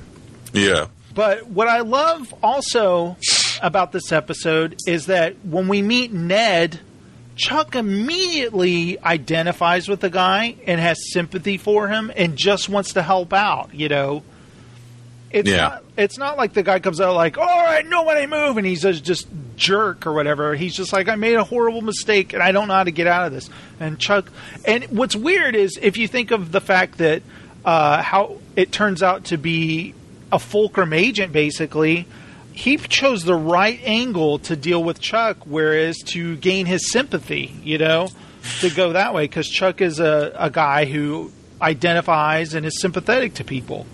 Yeah, it's a very good performance within a performance from Jed Rees because uh, uh, what it all it ever seems to do, uh, aside from the way that he just he just talks to Chuck about you know all I wanted to do was just you know I, I got fired from work. All I want to do is just spend time with the Christmas, and he has like these wide eyed. He got like these wide eyes, and he's just kind of a little paranoid, a little stressed out, and uh, you know Chuck and. Chuck can identify with him, you know, with you know, because we see Chuck stressed out and wide eyed so many times uh, throughout the series. But that that moment where uh, Mauser is uh, kind of giving like a signal to uh, to Ned to just you know to walk over to Ellie and pull a gun and you know prepare to pull the trigger, and Ned's like his eyes like squint almost like uh, now his facial expression is pretty much squinting like he's Clint Eastwood, and now that smile on his face is just Yeah, it's just kind of realize that- unsettling. You realize that Ned was a character he was playing, and Yeah. in no way real. And by the way, how great is that Ned Ryerson a reference to Groundhog Day? Ned? Yeah. it's hilarious how they work stuff like that in. But also, let me ask you this: If Sergeant Al Powell, who is in Die Hard, is also in Chuck, don't Chuck and Die Hard exist in the same universe? Well, why not? Uh, I mean, uh, do you remember the movie Ricochet with Denzel Washington and John Lithgow? Oh yeah, totally. Yeah, well, the uh, the reporter Gail Wallens, if, if I'm saying her name correctly, also you know uh, makes an appearance there, and it's because both Ricochet and Die Hard were written by like one of the same screenwriters, but I I love the fact that you know Die Hard and Chuck basically coexist. that is awesome. it is. Uh, That was one I can remember the first time I watched this. I had no idea that uh, Reginald VelJohnson was part of the cast, and I was like, "Yes, this is this is awesome." And it's really, if you think about it, it's genius that Big Mike is his cousin. Yeah. I love it. I, I love he's like, how you hanging in there, partner? Or Whatever. Oh, I love that. It's a great moment. But also the, you know, I can't, as I'm covering the episode, say Die Hard reference, Die Hard reference. It just gets old. But the whole episode is a love letter to Die Hard, is it not? It, it very much is. Not just the way that the uh, the whole hostage thing is very similar, but I also love, and I'm I'm pretty sure that you brought this up because uh, music in a Chuck episode is very important to you, and you kind of love the way that the score does that whole sinister variation on Beethoven's "Ode to Joy," the same way that Die Hard did with Yeah. Michael Kamen's score. Yeah, when Ned tells uh, Chuck to close the security gate, and it does that bum bum bum bum, and you're just like Die Hard. It is so awesome. Yeah, Ar- Argyle is sitting in his uh in, in his limo talking to his girlfriend right about now. And we haven't even talked about Michael Rooker, the genius casting of him as Lieutenant Mauser. yeah, I should have known better that you know he was not going to be a nice, uh, not going to be a good dude. Uh, and I, and I'm someone who watched Henry Portrait of a Serial Killer very early on, so that basically clouded my view of him, even on the very rare occasions where he's actually playing a good guy. But I should just know, just you know, automatically, he's probably not going to be a very good person. Right. And I love the reveal that he's not, where, you know, Chuck flashes on him and it's like, oh, crap. And you have to remember, Chuck has no idea that Ned is a Fulcrum agent. His first instinct is to protect Ned from him. Like, Ned, you can't trust this cop. You can't trust this guy. Yeah, and interesting that you know Chuck doesn't flash on Ned, but I guess you would need like a certain object or marking, or or I mean, sometimes he can flash on someone just by their face, but maybe Ned is just you know a heavily embedded agent or something, or he, he just he just doesn't his uh his ID or any files on him just doesn't immediately show up. So it was a it was a rather good luck on Fulcrum's part that they use him to be the person that you know crashes into the store. Right. Chuck will flash on someone's scar or tattoo, or like on Mauser, his distinct watch. So it's Mhm. got to be something that's in the files of the Intersect, but apparently uh, Ned wasn't in there. Right. I just love the fact that, you know, even then it's not like, oh my God, Mauser and this guy are both Fulcrum. No, it's just like, oh my God, Ned needs to know he can't trust this cop now. And that's what I love about Chuck. Yeah. I think it's interesting that um, you know naturally they set up that awesome. He wants some excitement in his life. He wants to go rafting, and he wants to take this bozo out. Ned, he's like, I've had about enough of this, and it's after. And I also think it's genius how the episode works after you've seen it when you watch it again. Where remember Ned accidentally shoots John in the toe because he doesn't know how to work a gun. But once you know he's a Fulcrum agent, you're like, whoa, he totally staged that where he shot him on accident. He was shooting him on purpose to take him out. Yeah, he knows who John Casey really is. Yeah, what he's really doing is taking him out of the equation where as soon as there was a hostage deal, okay, take out the injured man. They got rid of the Marine, you know, the ex Marine NSA guy. And now let's, uh, uh, and also, Chuck, let's take out your girlfriend. You've been so nice to me. And that's, uh, it's got to be probably my favorite comical scene of the episode where he goes, no! and everyone's like, "Shh, Huck. And I love the girl who I don't even know if she's been in any other episodes, but she goes, "Oh no, he didn't." Yeah, like like Chuck basically forgets if they leave the store, they can always get back in through like Castle and the Orange Orange and stuff like that. But uh, going back to uh, Devon's uh, plan to uh, to do something about it, it, it- he's like how many times have you like heard someone talking about, man, if I was in that situation, I would have taken taken down that attacker. Yeah. And uh, you know, the whole you know, the whole bravery thing, but clearly Devin you know, not, not everyone can be like, you know, Mr. Awesome. So uh I, I think Chuck's like the voice of reason saying, No, don't do this, you'll you'll you'll put your life at risk. You got to think about you know Ellie. You got to think about the people you care about. So uh, I, I actually love that bit. Uh, and, and you mentioned that you know Chuck saying no when Ned gives both uh, Casey and uh, Sarah the the the right to go. My favorite comical moment, and I'm sure you've pointed this out, is when Emmett is the first hostage to be released, and you see Jeff and Lester thinking that Chuck cut a deal. Yeah, but le- and there's this beautiful reaction shot from uh, from Sarah Lancaster. Uh, as as Ellie listening in on this, and she doesn't do this whole big wide eye. I can't believe they're saying this thing. You get the feeling she's come across uh, Jeff and Lester enough times that you know this doesn't surprise her at all. Yeah. But she, but at the same time, she can't she can't believe she's hearing this. So I, I, I love how subtle that that reaction shot from her was. Yeah, just like she doesn't even say anything. She's just like, oh, What can you say? like I'm speechless. These guys are such morons. Well, he probably got a deal for extra long lunches or something. It's prison rules now, or well, I forget what it says. And I love when, you know, he's like, it's her Bobo. I'm her Bobo. She's got leukoplakia or whatever. he's like, oh, can I have a hug? And he hugs Ned and he gives Chuck this devious look like, it worked. Yeah. And Chuck is just like staring around. He can't believe the nerve of this guy. But I love it. The Emmett you know, saves himself just to go plug the big savings at the Buy More. Do, do, do you love when you when uh, when Ned says, "Okay, we can let someone go," and Emmett's like, "Me, me, me," and he pushes up an employee to the side just to make it make his way over to where Ned is. Yeah. this guy's this guy's shameless.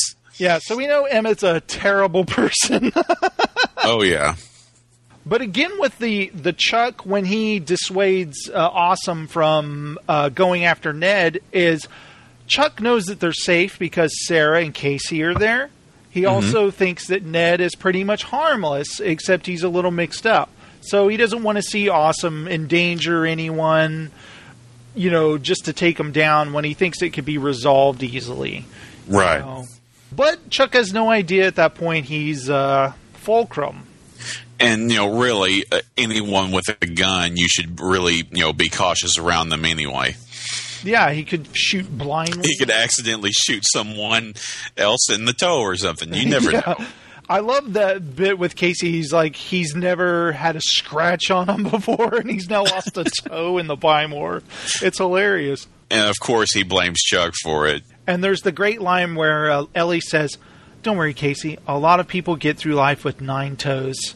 And Jeff's like, "I go, I go through life with eight or something like that, or I get by with eight. And you're just, your imagination wonders, how did this man lose two toes in his life? Oh Yeah. man, uh, I, I don't even want to know.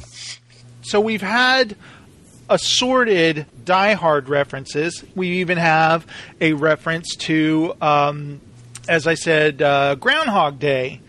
You could even say Lethal Weapon if you want, you know. I would like to ask you uh, because I, I, I think there's a re- there's another reference. There's a there's a Rambo First Blood Part Two reference. Oh, did- definitely, with Did, you catch it? oh, totally. Yeah. Where he opens the eyes and he's there. he does.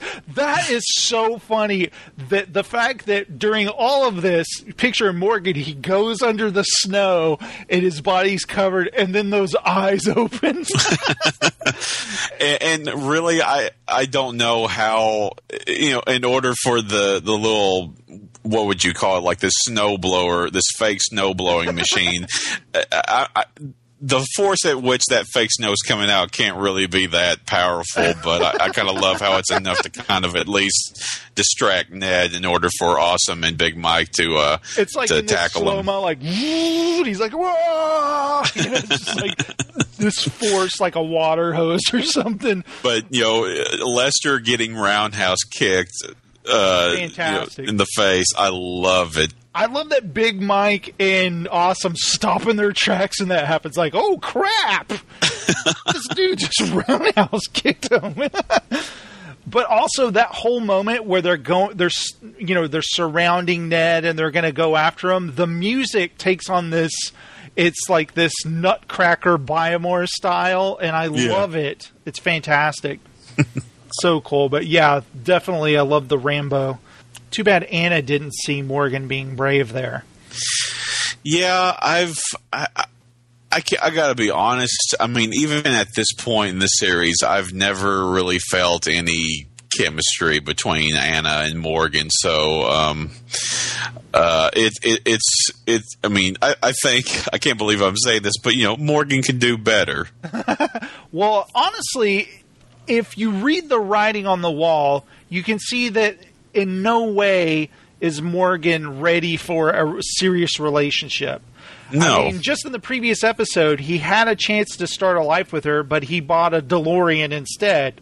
You know, that only goes 22 miles an hour. so I think basically, you know, this relationship he has with Anna, which I'm pretty sure is his first relationship ever, uh, he's not ready. You know, Yeah, he just doesn't, uh, and I really don't think that he, you know, his feelings for her are not that intense, especially when it, it's clear that she's a bit, uh, maybe just a little bit high maintenance, I, I suppose. But I mean, if it was someone he was actually that, you know, that crazy about, I think, you know, for sure he he, he would have been a little bit more open to the idea of moving into an apartment with her. But I just don't, I just don't feel it with, you know, you know, him and Anna. yeah, he's content with fooling around in the home theater room, and then they're done, and he can go play video games or something. You know. and also Anna, I think what she likes about Morgan is what we see with Chuck is that he is actually a good guy. He's loyal and uh, he will do anything for his friends, but he's just a little lazy, you know. Yeah. And I can relate to that too. So as can I. And I love that moment where, uh, you know, after uh, Lester has been taken out by Ned and he's laying on the ground, and he's staring down Ellie and uh, Anna's blouses, and he's just smiling like, uh, he's like totally in heaven. It's Yeah, hilarious. he, he truly knows no he truly knows no shame. I mean, you the whole series starts off where you're you're beginning to wonder, you know, who is the most depraved between uh, Morgan and Jeff and Lester. Really, at this point, it's Lester. Yeah, but it's also creepy at the end, you know, when the day is saved and you see all of the Buy More employees hugging and kissing and they've got the mistletoe. Look at Jeff as he's on the prowl with his mistletoe. He looks kind of like a predator there. he's like, all right, who am I going after now?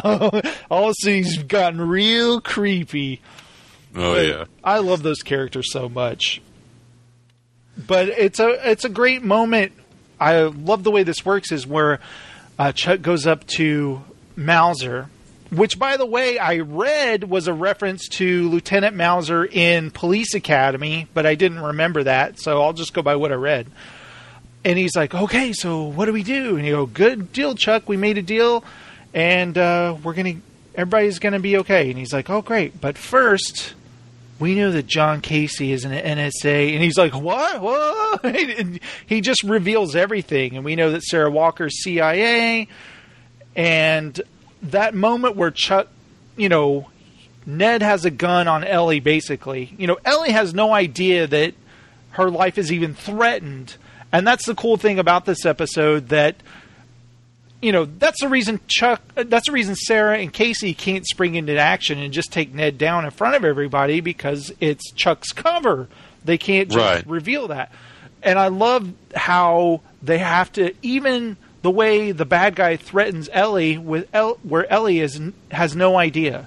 she's in the room and her life is being threatened. And I love that moment where Chuck has to basically say, I don't know where Bryce Larkin is, but I do know where the intersect is. And he points to his head here. And just though that Michael Rooker grin where he's like, you know, you uh, that's great casting because you know he's a scary dude and he's capable of anything. That's what I think But- is awesome. but also really beautifully played by Levi, who he know. I mean, this is the first time he ever tells anyone outside of Beckman and Sarah and Casey that he has the intersect inside of his head. I mean, he didn't tell Jill ever about. I mean, if, um, if memory serves me correct, he never tells Jill that he has the intersect inside his head. Yes, at least I think he does. No, at least no. I think he doesn't. Jill and the leader, all they knew is they were looking through the database for Bryce Larkin. They had no idea that they had the intersect right there in front of them. Yeah, but but Chuck recognizes that you know he's given up something big, and and what usually happens, especially in past episodes, where he's willing to kind of sacrifice something if you know, especially if someone he cares about, you know, if, if their lives are on the line. But really, you can tell that it's a big decision. You know, it's a big choice for him. Yeah, so I, I I, think he I love how Levi played it. Uh, you know, with that, it, it feels like you know it got that heavy hand pointing towards his head. So I mean, he's got he's got to do what he's got to do, but you know, it wasn't an easy choice for him. Yeah, it, I think he was like, if I give these men what they want, maybe they will leave and everybody will be safe. And they'll take him away, of course, but he just wants to get him out of there. And, And and you know, hopefully Casey and Sarah will be able to rescue him. Right. And you know, the he leaves Ned behind and I think that's why maybe uh, Chuck tells uh, Awesome to go ahead and there's a time to be timid, there's a time to be brave. It's time to be brave where he basically says take Ned out. I think he you know, you never know when you're dealing with Fulcrum. He could say, "Okay, kill everybody in the store or something." You never know. You know, he uh, Right. had to take the chance. But also, Yvonne Strahovski's fantastic in this episode. Yeah. just with her, you know, facial expressions and what she's feeling, and she's so great at that, where she doesn't even say anything, and you just see her facial expressions. Yeah, like when Chuck gives her the bracelet, and you know she tells him, "You should give this to like a real girlfriend." And he says, "I know." He does the Han Solo remark of just saying, "I know," when you know really he he wants to say a l- a little bit more than that. Yeah. And you you love how you know she reacts to the bracelet, and also later when her reaction to Mauser, you know, telling him, you know, he- uh, how he's going to threaten Chuck and how his whole life's going to come apart, and uh, and you realize, I mean, it's not an easy situation for her. You know, um, basically, Casey, Casey's the kind of guy who. If he had it his way, he would just knock down a door, come in with old painless, and just spray everyone. But Sarah's not going to be that kind of person. So uh, yeah, it, it was a great it was a great episode for uh, Sarah as well. And you know what's funny is uh, as I uh, rewatch each episode for the Chuck Companion, and then I record it, I'll go and read those old recaps and read people's comments Yeah, from you know it's like the that night after the episode aired people were like writing stuff. So it's interesting to see where people are at. You know usually people are like oh just get them together already or something like that. But a lot of people are like why is chuck upset? That guy was a bad guy. She should have killed him or whatever. But you, if you're thinking of like a real person's feeling seeing someone that you have feelings for kill someone what you think is in cold blood can be pretty shocking. it's not Yeah. like, yeah, he's a bad guy or whatever. What Chuck saw was him say, All right, take me in, I give up, and then she shoots him. That's what Chuck saw.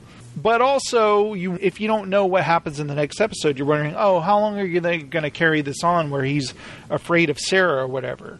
yeah. Um, and I don't know where if we're coming to the end or not, but you can't do a Die Hard homage without referencing Twinkies, and you see both uh, Twinkies is a big thing in the Powell family. yeah. and I love the ode to joy as uh, Al and Big Mike run towards each other. and chest bump. Yeah, and I love he's like, uh, "Are you hungry?" And he's like, "I could eat." I just know it's this gigantic, epic meal they're gonna have. You know, Yeah. probably go to IHOP or something. yeah, and again, I I, I, I kind of wish you know the the and I, I wonder. I mean, did but the Bartowskis have their uh, their little Christmas shindig, and did Sarah still come along, or or or maybe you know she did come along, and Chuck was just a little bit uneasy. He's a little stand Yeah, because she is happy at the end. Sarah Yeah. is. She, the way she's looking at Chuck, like, I did this all for Chuck. Uh, he gave me this bracelet. Everything's happy. And from her perspective, she got rid of the Fulcrum guy. There's no threat. Everything's going to be fine. And Chuck's kind of like, uh-huh. And so, you know, she came over. They probably watched Twilight Zone, and he just pretended the entire time. yeah, Luckily, you know, they resolve all that fairly quickly. In the land Yeah. of TV, you can do that, or you can stretch things out. You know, yeah. Like uh, how many times have like like the series twenty four had like a mole and wouldn't be dealt with until later in the uh, later in the season, which is just an infuriating thing. But Yeah. uh, a, a series like Chuck knows how to how to keep a how to keep a joke going, and that, that that's one of the that's one of the show's like you know great strengths. Like it, it's it's kind of like perfectly balanced in the way that it handles both comedy and drama, and it, it just it really just makes one good decision right after the other. and you know what's interesting when, like I said, when I read viewer comments, people were already getting pretty impatient. You know, like when are you going to just put them together? You know, this is worse than Jim and Pam on The Office or whatever. It's just like people are so impatient, man. They really are. It's literally, you know, what they say is you can't please everybody. You eventually get what you want, but you got to go through a lot of story to get there. There's got to be a lot of uh, drama, dread, danger, turmoil until you get that moment. You know? Yeah, and you've got to uh, logically come to the come to the point where it would make sense for both Chuck and Sarah to realize that you know they should start becoming a couple. I mean, uh, you know, Chuck's kind of ready for it, and, and, and that's one of the great things about this series overall is that you can you can interpret it as another story of you know a boy and a girl or just two people coming together but it's really only going to work if you can uh, dramatically uh, explain why you know Chuck would be into Sarah and why Sarah would be into him and the steps that they both have to go through in order to you know come to the truth about themselves so and you can't you can't rush into it you don't want to make the moonlighting uh, mistake where if you make them a couple then they they lose they lose that dynamic so uh, it's it, it- like i said before one good decision after another even if it drives some people crazy And it's almost like they're not in the right place right now. Right. You know, much like life, maybe it's just not the right time or whatever.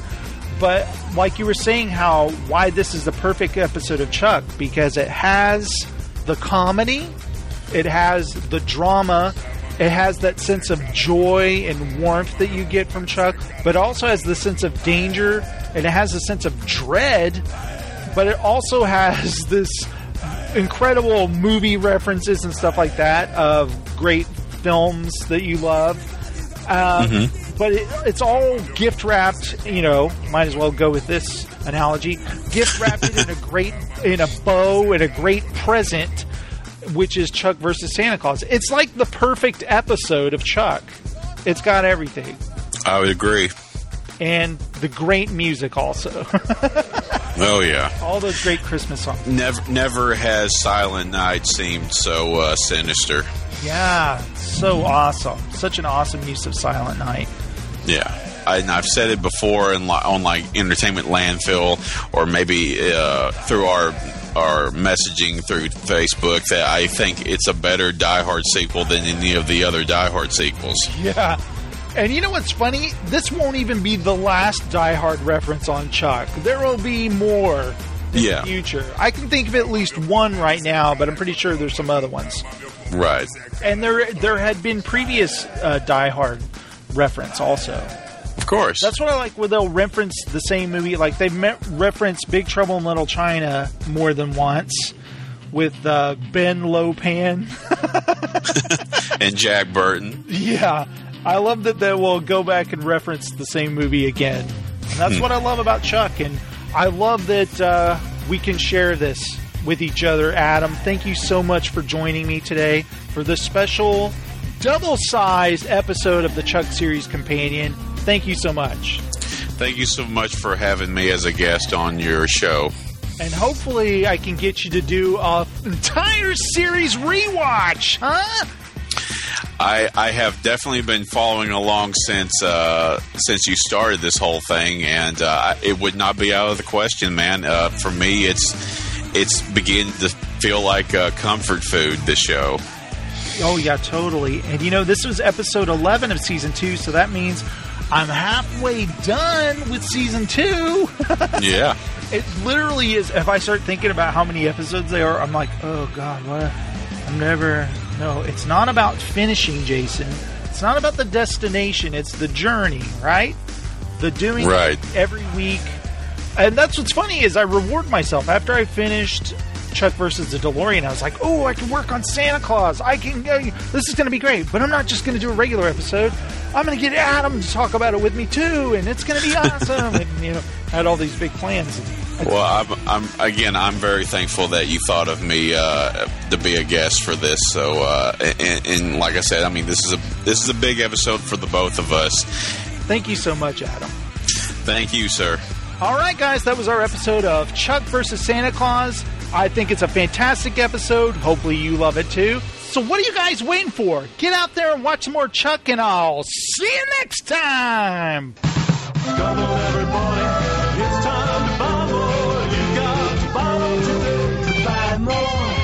Oh, no, he didn't.